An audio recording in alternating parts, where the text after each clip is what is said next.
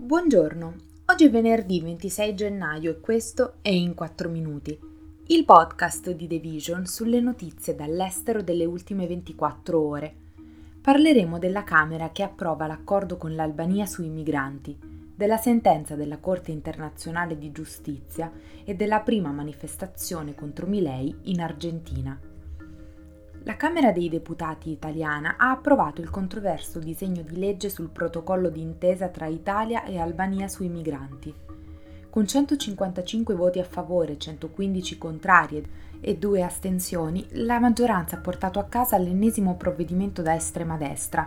Il prossimo passaggio sarà l'esame al Senato nel mentre da parte albanese c'è ancora attesa sul pronunciamento della Corte Costituzionale, chiamata a decidere se è possibile procedere con l'iter di ratifica.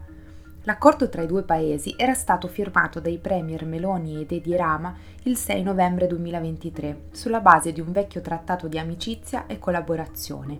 Prevede l'apertura di due CPR a gestione italiana in territorio albanese, che dovrebbero accogliere circa 3.000 richiedenti asilo al mese a detta di Meloni, i centri saranno operativi dalla primavera 2024.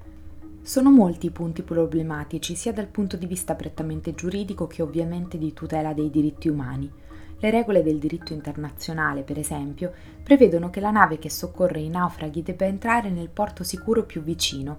Inoltre, l'Albania non è un paese appartenente all'Unione Europea, quindi non applica il diritto dell'Unione e anche se i CPR saranno a gestione italiana, è difficile garantire che verranno applicati gli stessi standard di protezione europei. Infine, il testo di legge non specifica una particolare tutela per i più vulnerabili, minori in primis. La Corte internazionale di giustizia emetterà oggi un'ordinanza su una serie di richieste provvisorie, come la sospensione immediata delle operazioni militari su Gaza, presentate dal Sudafrica nell'ambito della causa per genocidio contro Israele, che avrebbe fallito nel prevenirlo e lo sta commettendo in palese violazione della Convenzione sul genocidio, che lo ha designato come crimine di diritto internazionale all'indomani dell'Olocausto. Gli ordini della Corte internazionale di giustizia sono legalmente vincolanti e il Consiglio di sicurezza delle Nazioni Unite ha il potere di applicare sanzioni per far rispettare le sentenze, anche se negli anni alcuni Stati hanno scelto di ignorarne le disposizioni. In aggiunta, la maggior parte dei camion di aiuti che tentavano di entrare a Gaza al valico di Kerem Shalom da Israele sono stati costretti a deviare a causa di manifestanti sul lato israeliano che ne bloccavano il passaggio. Kerem Shalom è uno dei due ingressi a Gaza, l'altro è Rafah, che collega Gaza all'Egitto. Manifestanti argentini sono scesi in piazza in quella che è diventata la più grande dimostrazione di opposizione al tentativo radicale di Javier Milei di rimodellare il paese sudamericano nel corso di uno sciopero nazionale che ha chiuso scuole e aziende e bloccato centinaia di voli. Milei è diventato presidente a dicembre, giurando di liberare l'Argentina da decenni di decadenza e declino, con le sue idee libertarie. Così ha approvato un decreto d'emergenza e poi un mega disegno di legge di riforma.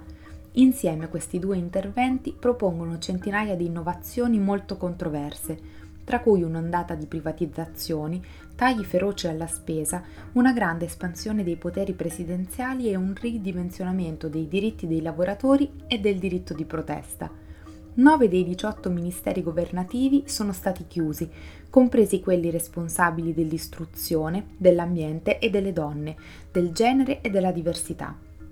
La valuta argentina, il peso, è stata svalutata di oltre il 50% rispetto al dollaro.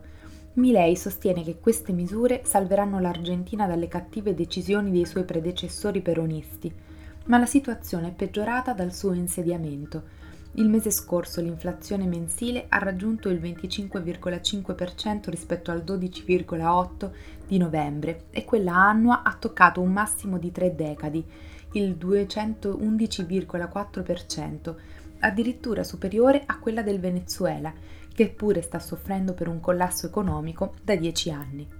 Questo è tutto da The Vision. A lunedì.